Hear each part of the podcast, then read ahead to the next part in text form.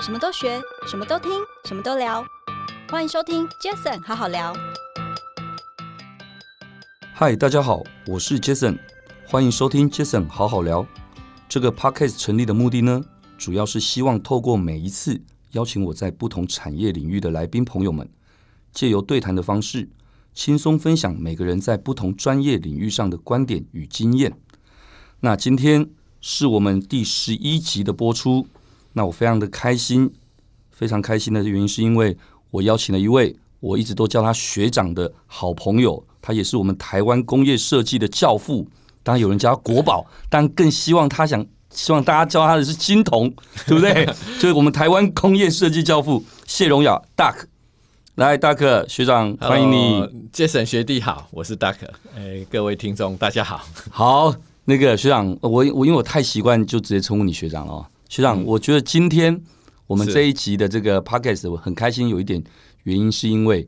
这是你的 podcast 的处女秀，是的，耶、太开心了，可哎真见的从来没有人邀请我过，没有没有，真是的要感谢 不学是弟最主要是因为我想，应该很多的朋友可能现在正在尝试想要自己开这个节目，是这是真的，因为我觉得 Podcast 在这这一年哦，二零二零年，我们说 Podcast 是二二零二零年是它的元年，所以很多的不管是自己有兴趣，或者是一些品牌，甚至一些网红 KOL 等等，他们陆陆续续都在开始要自己做自己的这个节目所以你走在前面哦，啊，因为我们自己做数位行销、 做媒体，我们一定要自己去尝试这件事情，所以也是因为这样子，我今天很荣幸的邀请 Duck 学长来到我们的这个节目。那第一时间，我想跟大家分享的是，诶，什么样跟学长那时候认识的？嗯，我记得好像是我们当初在一个一一个论坛，对协协会一个的论论坛，坛，对不对？那时候好像那一次是你演讲，对，那我在台下，我其实哇很惊艳哦，因为怎么说呢？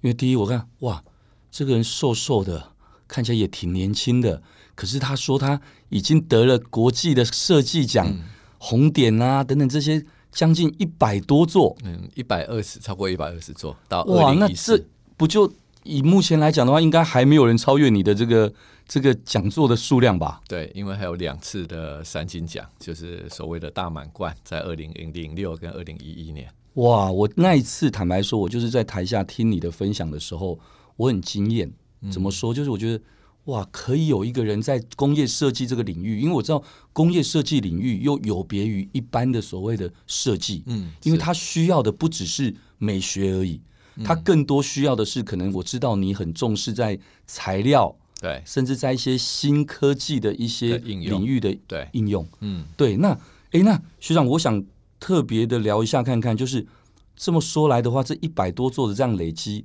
那请教一下你的这个设计生涯，嗯大概也多久了？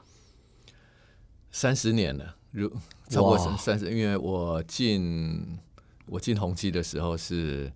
这个民国七十九年，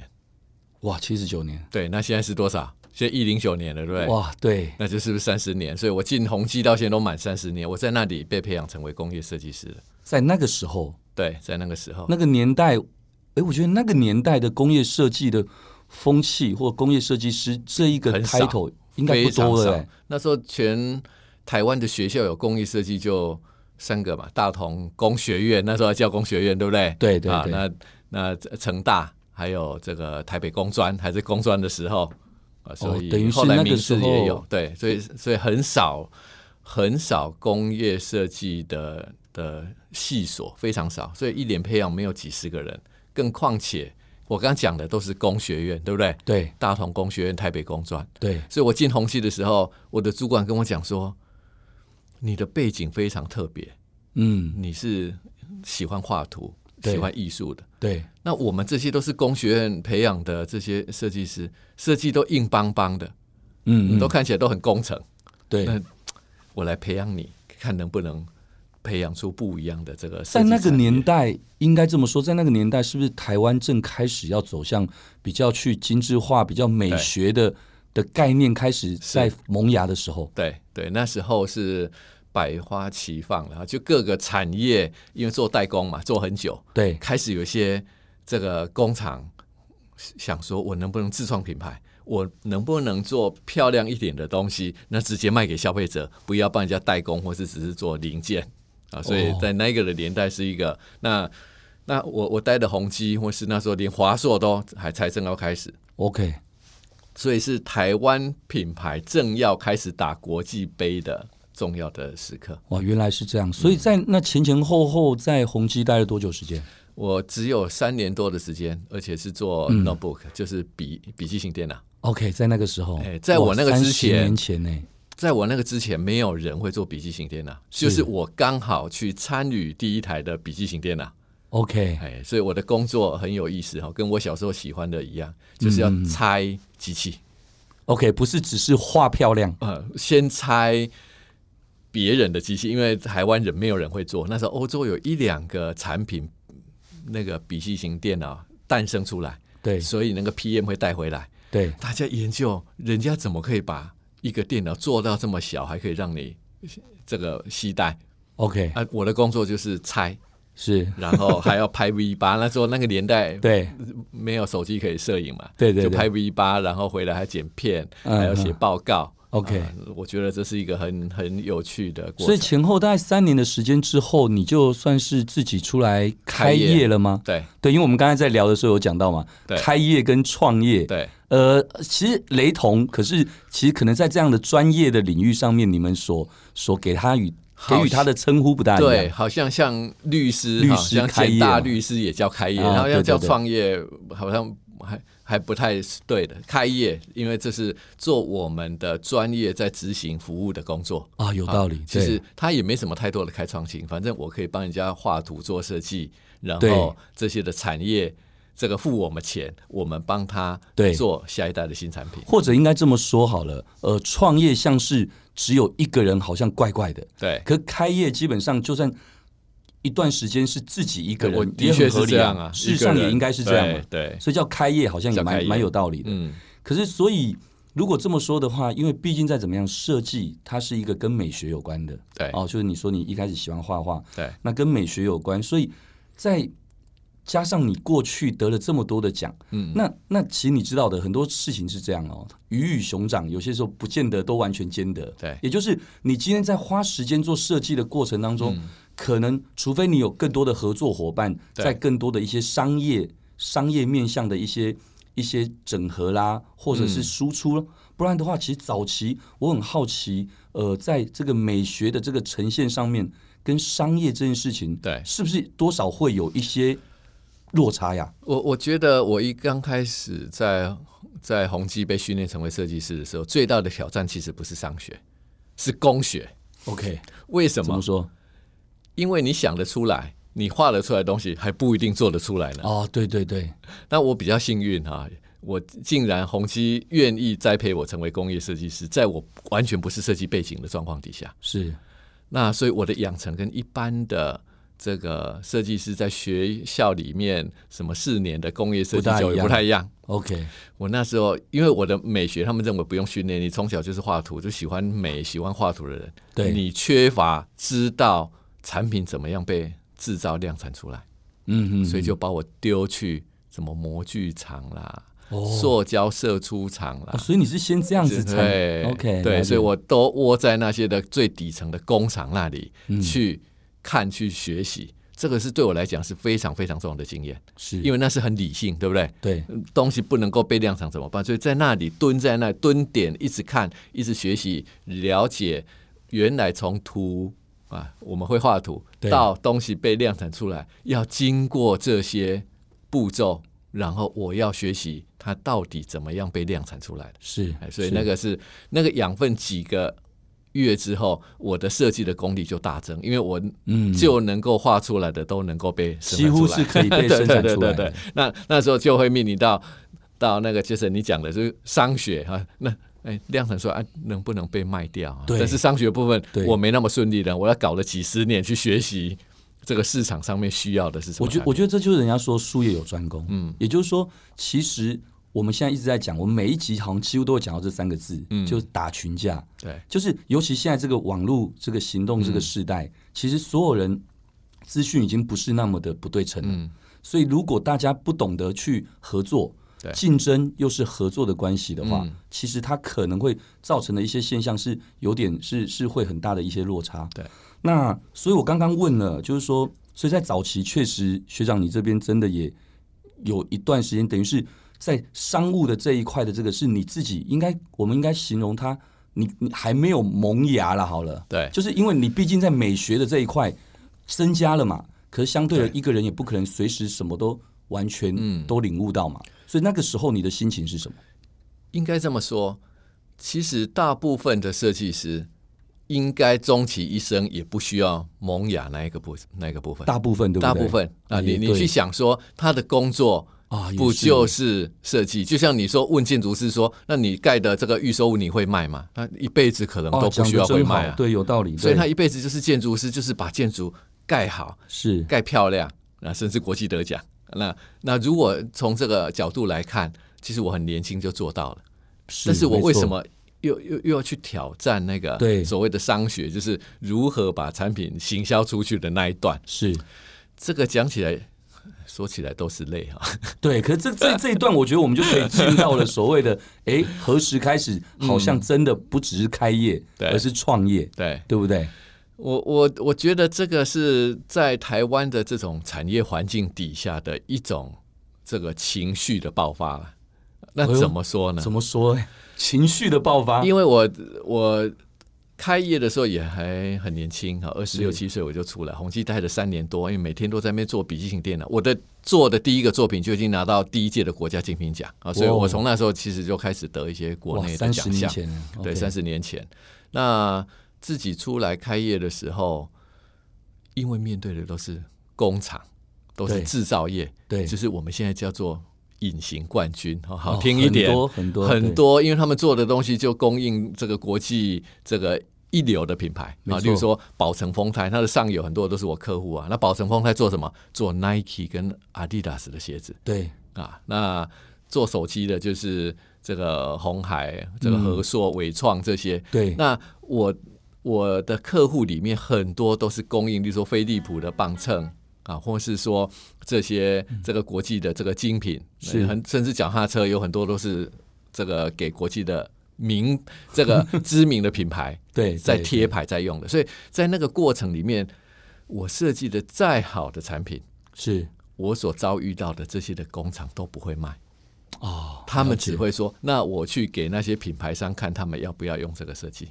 OK，他们没有品牌话语权的，所以所以如果你经历了十年的这个，你会有心理很大。为什么？为什么他们只能够当隐形冠军啊？冠军但是隐形嘛，确实对不对？隐形的啊对那隐形，它隐形啊，我设计不就跟着隐形？那它代工啊，我不就是代工中的代工？我要帮这代工这中个这个数学公式讲得很好哦， 对，但是这个会是成为设计的悲哀，因为我没办法嗯，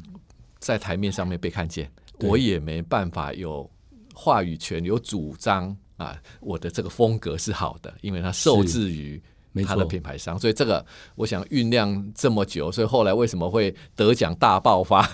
也对或是说会自己摄入必须要做产品或是对品牌，我想这是有一些的这个情绪性的因素了。哦，原来是这样，所以这样前前后后，如果我们刚刚说定义它开业跟创业的区别的话，那应该就过去这大概七八年左右的时，间，我应该说我自己开业到拿下第一个奖，对第一个国际奖，对已经是十年的时间了。 ，OK，哎，我开业大概是二零零三对，拿到，哎，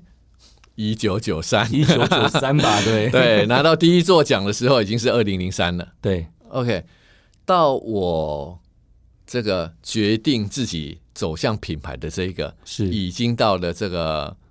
这个二零二零一二。 2012哎也差又不是多又是一个十年，你看每一个都是经历一个十年，哈对将近对十对年的那一个考验，然后就走向另外一个阶段。我记得好像主要就是从厨房事业这件事情，对因为我知道身边很多人，包括我自己也是，哇，嗯你设计的很多用一些新的材质，或是叫特殊材质嗯对，跟所谓的工业设计这个设计出又漂亮又好用的，例如说像什么。奶油刀、啊，嗯奶油 刀对，奶油刀，很多人都都会用，或是像很容易让解解冻的冻的这个板，对不对？等等这些，这这一路这一块，应该就是你在后来，如果我们把它定义叫创业的话，对这应该就是你开这始是我的创业往这个里里面去开始对比较深入的部分了，是对不对？因为你你不只是只负责去设画出它，对嗯做出它，而且你还要把它能够推广、对销售，把所有的 marketing 你都需需要都一起去参与了。对，但是那个那个是又另是外一个段故事了痛痛苦的过程。程开始，对不 对？痛苦的对开始，对我我我一些朋友，这个像文青嘛哈，因为喜欢喝咖啡，对不对是？对然后喜欢泡咖啡，就是我的开一个咖啡店。对那开了咖啡店之后，你就发现说，每天怎么都在洗碗盘，都在摆桌椅，对年底又要对账，那、对怎么办？这个月这个入不 敷出，对不对？啊员工又闹离职，嗯对 你就知道说，从一个兴趣到真正的成就一个事业，这这个是不容易的。我其实自己坦白也讲真也的很辛苦的。坦白讲，真的完全不一样的一件嗯事，我相信是这样。所以从刚刚聊到了创业的这个契机之外，那诶，依据过去好，我们现在就讲了创业的这一个领域了哦对，不只是开业哦。所以依据过去创业的经验，从奇想创造啦，到尤其我知道这一年来，好像你跟福猫团购这边也有对很深的合作关系。是对，那你又是如何去选择创业或者是合作上面的一些伙伴呢？对。哎我刚才讲说自己到创业啊，就真的是创一个业，有品牌、有商品的时候，其实遭遇到的瓶颈就是行销，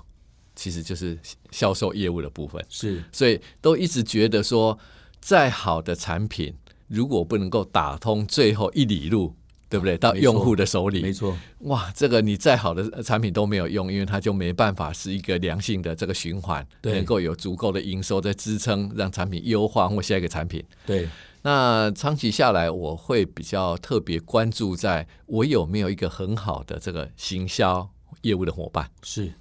因为我以前也尝试，我找了一些的业务进来我公司， 对，其实那是一个痛苦的过程。为什么？又因为是痛苦，因为整个是整个 DNA 是搞设计的，嗯，所以所以 DNA 是搞设计。第一个，我们要吸引人才，觉得在你那个地方会赚钱，诶这个能够吸引到人才很有限。第二个没，错进来之后。里面大家都文青，每个在谈的都是风花雪月的哈，风格美学，对对，所以对所以要有这种视觉的业务的这个环境，我们没有。啊，是，我那懂反而就像刚刚这个 Jason 你讲打群架，让我自己也慢慢想通，为什么一定一定要进到我这里面去培养出这样的人？是我能不能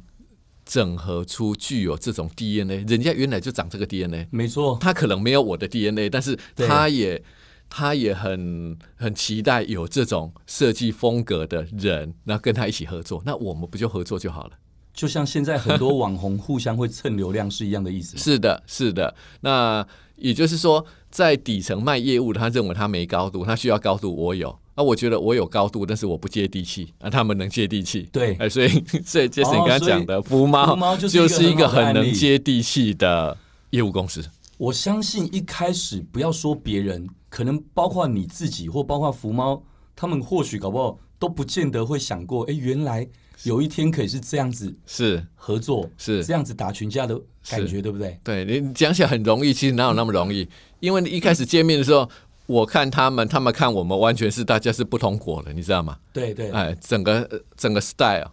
啊，这个这些做业务呢，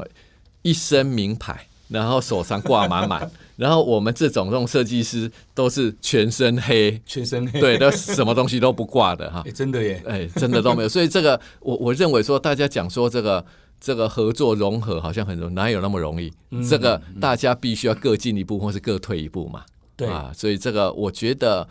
可能我这几年吃了一些的苦，或是遭受一些的挫折，已经能够让我折下身段了。不然以前我是国宝嘛，哈，金 童，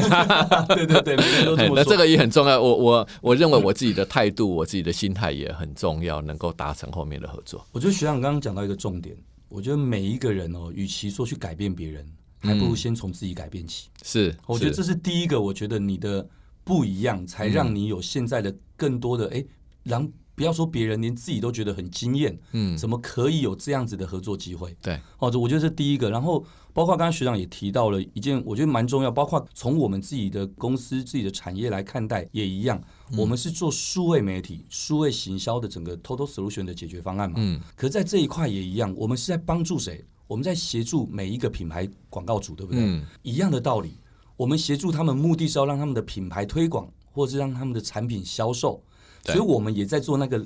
最后一里路嗯的借接。如果今天我们没有了解他们，嗯或他们不足以了解我们的时候，我觉得那种融合会很难。是的，那只是一种单纯的买卖关系。对，那你卖的好不好不关我的嗯事，我收了我的钱。可一样的，你呃，他不会，他觉得你做的不好就是不对。对，那这就是甲乙方，嗯，对，人家所谓的甲乙方的概念。那对那可是现在这个年代，真的很多时候已经几乎破除了甲乙双方的这种观念了。对也就是很多东西大家是互为合作伙伴。对那这种感觉，我觉得就会很好。所以刚刚你也提到了，在整个选择创业的这个合作的伙伴上面，对我觉得你更清楚知道，你当然先改变自己，但是对你也要知道如何去跟别人一起融合，对才能够做得更好。另外，我也想请教哦，那目前呢、你参与的这些设计的类型，我知道从不管婴儿用品，对不对？家电，哇，甚至于包括能源，嗯我知道黑科技这种东西是你对你最感兴趣的，对，有一次我们聊天聊了好几个小 时，哇，我都觉得听了都觉得很不可思嗯议，真的黑科技这件事情，还有一直到我看建筑，我知道像那个室内设计师好朋友啊、建筑啊等等这对些，都跟你这边哎、都有一有些合作很多的一些接触，对，对，那包括医美，哇，嗯囊括这么多的这样子一个品相、这样的产业，那你还有什么是未来也会想要再尝试合作的产业呢？我觉得这个的历练已经够了啦啊！我我除了有一些是刻意不接的，好像情趣用品没接、哦啊， 或是嗯、大部分能够涵括的这些，好包含运输交通工具这些，我也我也像最近有一个案子也是这个哦电真动的啊汽车， OK 对，所以所以大概横跨的领域已经很广，但是我反而是在这几年逐渐的收敛，嗯，减法吗？对减法，因为我觉得在过去得了很多的奖，但是大部分都为企业的利益嘛，对，啊，为资本家在工作，因为我们很能够做出一个畅销大卖爆品，然后几百万 piece 出去，然后企业赚钱。嗯，但是这个这个过程里面，有时候往往会忘记自己走设计这条路的起心动念对，啊。其实那时候年轻的时候还是很有热血的，为了改变世界，为了造福人类。 是， 好，所以这几年我比较回到去看说，这么酷炫的产品，这么这么科技厉害等等，都不能够否认一个我们生存还是在一个危机当中啊。像台湾，竟然我们还有空气污染的问题没有解决， 嗯，我们还有水的问对题，高雄人还要到处在买水。对啊，没有解决，所以我反而是在慢慢回归到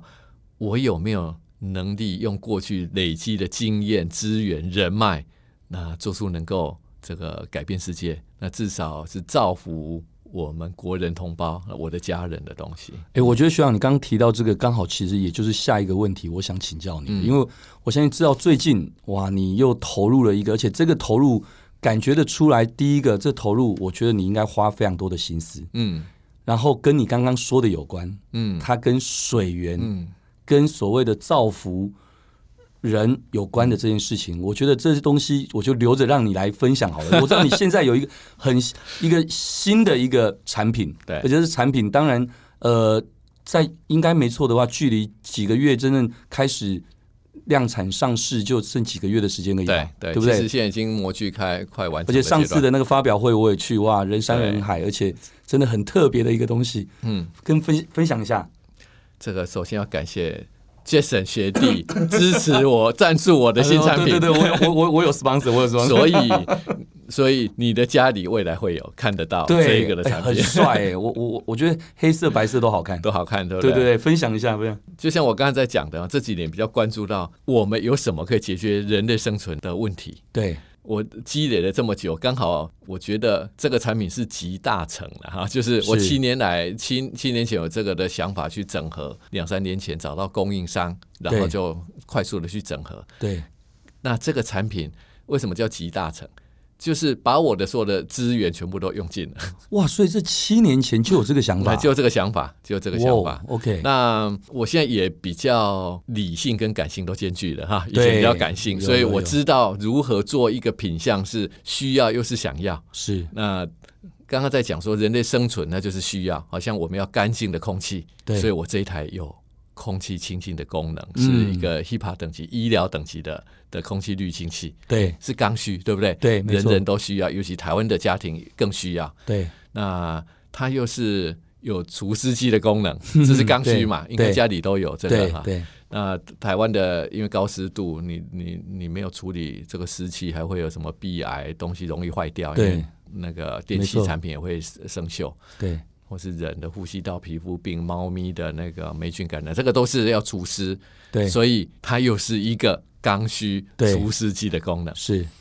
最巧妙的就是它还有一个饮水机的功能，嗯，而且是冰温热的饮水机，这个家里也都有吧？因为对它就是有一个一个这个水的滤芯过滤成干净的水，让你可以喝。对，我就把这三个家里的刚需结合成为一个产品，就是就是我的阿克伯这一个品牌的嗯嗯嗯啊这个空气造水的这个智能家电， OK，所以它能够把空气的湿气然后抓下来，那抓下来，呃、我觉得很多人就会问 了，我抓下来那不就是你刚刚也说了，就有除湿机，那又说喝，那嗯对难道我是喝除湿机的水吗？，除湿机的水当然是不能喝的 所 以吓我一们跳每天都我要以为倒你掉说。 对，所以除湿机的水是不能喝，因为它原来的设计就不是让你喝。对啊，那因为水分子在空气里面干净，对但是空气不干净啊，空气有甚至有毛屑啊，没错有灰尘啊，有细菌、病毒都都有啊。对所以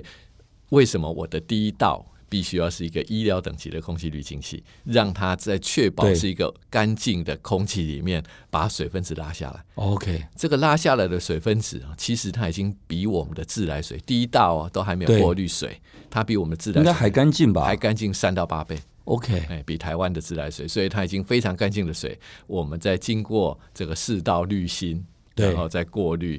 UVC 的对 U 飞利浦的 UVC 灯，整个在灭菌，然对后最后全煮沸，全呢、哦，不是过滤完嗯冰水可以就直接喝，煮沸然后再降温下来，所以十道过滤系统，所以让。这个我们对这个水的安全没有疑虑了。我我想我几年的努力也都是把这个整个设备弄到是安全无虞。所以简单说就是，假设今天在某一个地方，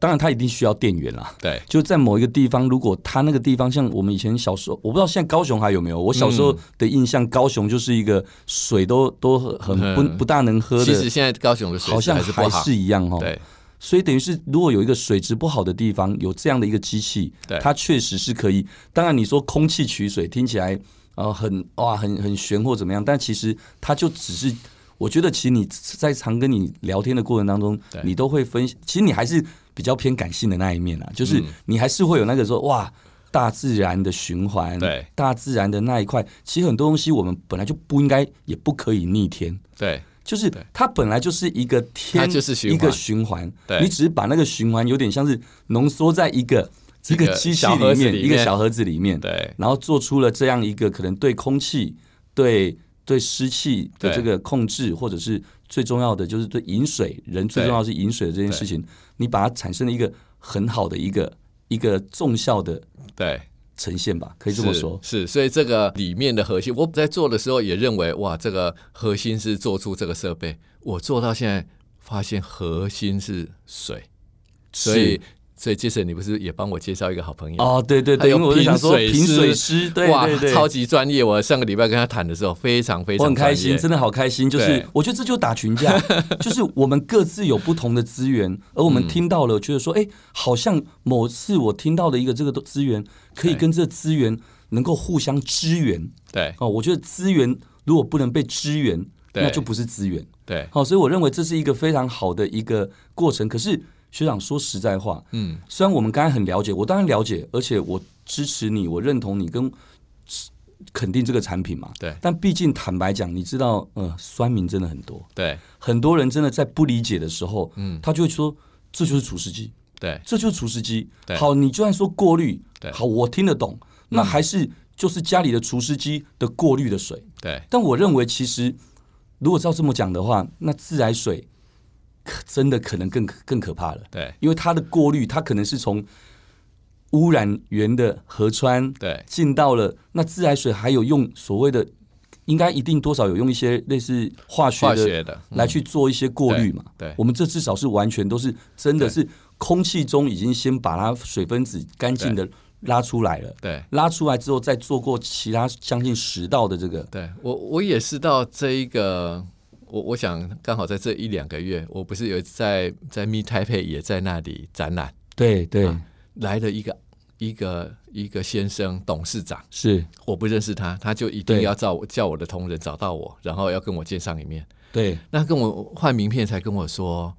其实我是因为很佩服你们，一定要跟你认识一下。嗯，那我看他的名片，吓死了，他是做水资源的，我想是不是来踢馆的，做水的。真的啊。结果呢对，他说那个台北那个台北大学那个宿舍的水系统，什么热棒、洗澡的那个都是他在做的。对他跟我说，我很佩服你，是因为你知道我们做水的最了解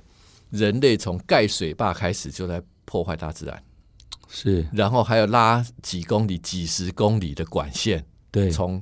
自来还要建一个自来水厂，对不对？是，然后拉管线拉到你家里，这几十公里，他说台湾现在因为整个政府的经费不足，嗯所以有很多都是老旧，几十年没有替换，对所以那个漏水率都非常高。那里面那个管线里面都长青苔，或是里面的铁锈等等都清不掉，再拉到你家里，你家里拉到水塔，你家的可能是像台北一半以上都是三十年屋龄，对，然后从水塔再到你家里，又是个几公尺、几十公尺。嗯，他说我们为了水耗费这么大的资源能量。是，破坏大自然，但是你现在连自来水去污染是很严重的，因为整个管线的污染。对他说，如果能够像我做的，能够在最接近你的地方，你的家里，对把这个大循环、大自然的大循环带到家里，他说这是一个最安全的做法，因为他们都知道那个自来水里面加了很多肉，为了让它沉淀、有道理耶消毒杀菌。嗯，所以说真的，一个人如果没有办法去了解，就像我常说，我说一个人不要用别人的嘴巴去认识一个人，嗯，那是很笨的，因为可能这个人其实并不是像别人说的这样子。对，那一样的道理，把人换成一个物品，不对，或换成一个事件，对都是一样的。对你你那个以讹传讹，不就像是什么？就像是那个水管很长一样，对，它一定会有中间很多的。你看，嗯几十年的里面怎么可能会没有水垢？对，里面怎么可能不会有细菌？嗯，那你再去用化学，而且我相信，哇，大家如果听到化学这个，只是大家可能哇习惯了，或是对没办法对，就是这样子。嗯，那所以也会有很多人在家里装很多的滤水设备等等，嗯现在其一实定要，一其定实要。都是这样的一个对原因。对，现在已经最近这几年常验出那个那个自来水里面那个超标的塑化剂，已经不是有没有塑化剂的问题，对是塑化剂超标。是也就是说，我们认为那是最安全的，其实在现在已经是不安全了，已经受到污染了。哦，我觉得刚刚谈到这一块，我觉得感觉得出来很兴奋的样子。哎，当然、啊，对因为最新的 baby 啊， 对，新的这新的 baby 是一回事，更重要的是，就像你刚刚说的，它集结了你所有的资源来支援你这一套对新的产品，而嗯且我相信这件事情也会是你，我认为又是你一个阶段的十年之后的一个里程碑。是怎么说呢？因为我相信在这件事情你，你你你找到了一个，我觉得用灵魂来讲也嗯可以，就是我觉得设计产出到最后，它是要有灵魂的。嗯就像一个人啊，他不可能没有灵魂。嗯，一个人讲话，他也需要灵魂，就是他需要的是那一个生命力。嗯跟那一种让别人跟自己可以感动的感觉。嗯，所以我自己感受得到，因为我觉得之前跟你聊过几次这些，我觉得这次这个真的感受得到，你好，你真的已经把自己的这个在美学这一块，嗯，跟商学这一块的这个结合，你找到自己的一个平衡点。对，这一点对是我非常恭喜学长的地方。嗯，对，那我想因为时间关系，不然我可以跟学长聊超多的。那最后我觉得我还是有一件事一定要请教您，也是算是也是帮助更多的年轻学子，因为怎么说，我觉得工业设计师或工业设计这门课，嗯，或这个学问。我相信是很多，尤其现在非常多的年轻学子是非常喜欢的，因为感觉就像你刚刚说的，它不仅只是美，而是它是可以被被产师产出的，嗯，而且它甚至还可以跟商务做更多的结合。对，所以有没有什么是可以给现在正在念或准备想要念工业设计的这些学生们有一些可以很不错的建议呢？嗯，我我觉得我也不是年轻的时候就能够梦想到自己有一天能够在设计上面有这个位置，啊、是比如说有国宝金童拿那么多的奖，啊是并并不是，嗯，并不是。如果我那时候是这样想的时候，我反而不能够成就现在的我。认同，对我，我觉得在这个一路的过程里面，一直都在想一件事情，因为我们在做的是解决问题是啊，设计在很多的部分都是在解决问题。那那在这个过程里面，如何在别人的需要上面啊，在用户的需要，在消费者的需要，在你家人朋友的需要上面，嗯看到一个设计师的责任，一个设计者的责任在哪里？是那我会比较用责任来看待我要解决什么问题啊，包含最后我产出的这个新的作品。当然，对我在在早期做这个解冻版，十年前做解冻版也在解决问题对，啊，解决你的牛排还没有解冻怎么下锅是的这件事情。但是我会觉得说，逐渐的，因为你的资源越大。你的能力越大，你的位置越高，对之后解决的问题的深度就要越深。是啊，那不妨在年轻的时候去设定更大的梦想。我就是要做设计，能够帮助别人，能够造福人类，然后一步一步的从解决小的问题开始，一路到解决，好像我现在能够解决非洲他们水资源的问题，对它就变成是一个救人的工具，而不是是只有生活让你更美好的事情而已。啊哇所以这个是我想对年轻的设计师要有所期待，要有所梦想，用设计改变世界。哇，讲的太好了！我想，我想学长刚刚的那一段话，简单说就是，其实因为听得出来，真的是嗯辛苦过来。当然，各行各业都辛苦，嗯，可我觉得设计在这一块，它很大部分的时候是是比较孤独的，嗯因为你脑袋要先想，对想完之后要画，嗯，画了之后又要改。在那很多的过程当中，当然会有一些 bros 那个那个呃一起讨论的机嗯会，可是问题更多的时候，它是自己内心的东西讲不出来，对但是要先把它做出来的对。所以在这过程当中，如果一昧的只想着功成名就或等等，我相信那只对是会让自己有更大的压力。是的，是那还不 如对我在讲像刚才讲那一段的时候，我们学长都眼睛都在有点闭着，这样正在很大的感触的感觉 哦。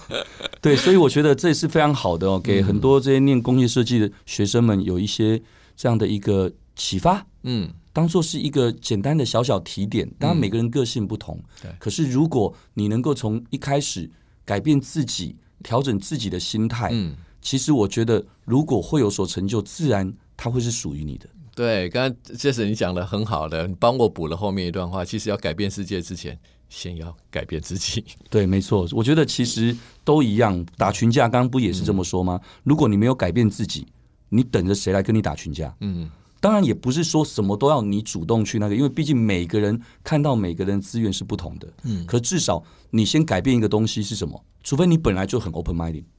如果你本来不是 open minded 的话，那麻烦先改变自己，至少 open minded。但是不是跟你说一个要当一个烂好人，什么人来你都要。嗯，但是至少你 open minded 的意思就是说，你不预设任何立场，你可以去接受更多不同的事物跟火花。嗯，好吧，我想今天非常开心，然后邀请了我们的台湾工业设计的教父，我的学长谢荣雅 Duck。那我相信，呃，除了现在这一个新产品之外，接下来陆陆续续一些产品，我希望在不久的将来，我也可以再次的再邀请学长来上我们的节目，好不好？嗯一定好不好谢谢 OK，谢谢各位。谢谢那大杰家森好好聊，我们下次再见，谢谢 Duck，谢谢，谢谢。谢谢拜拜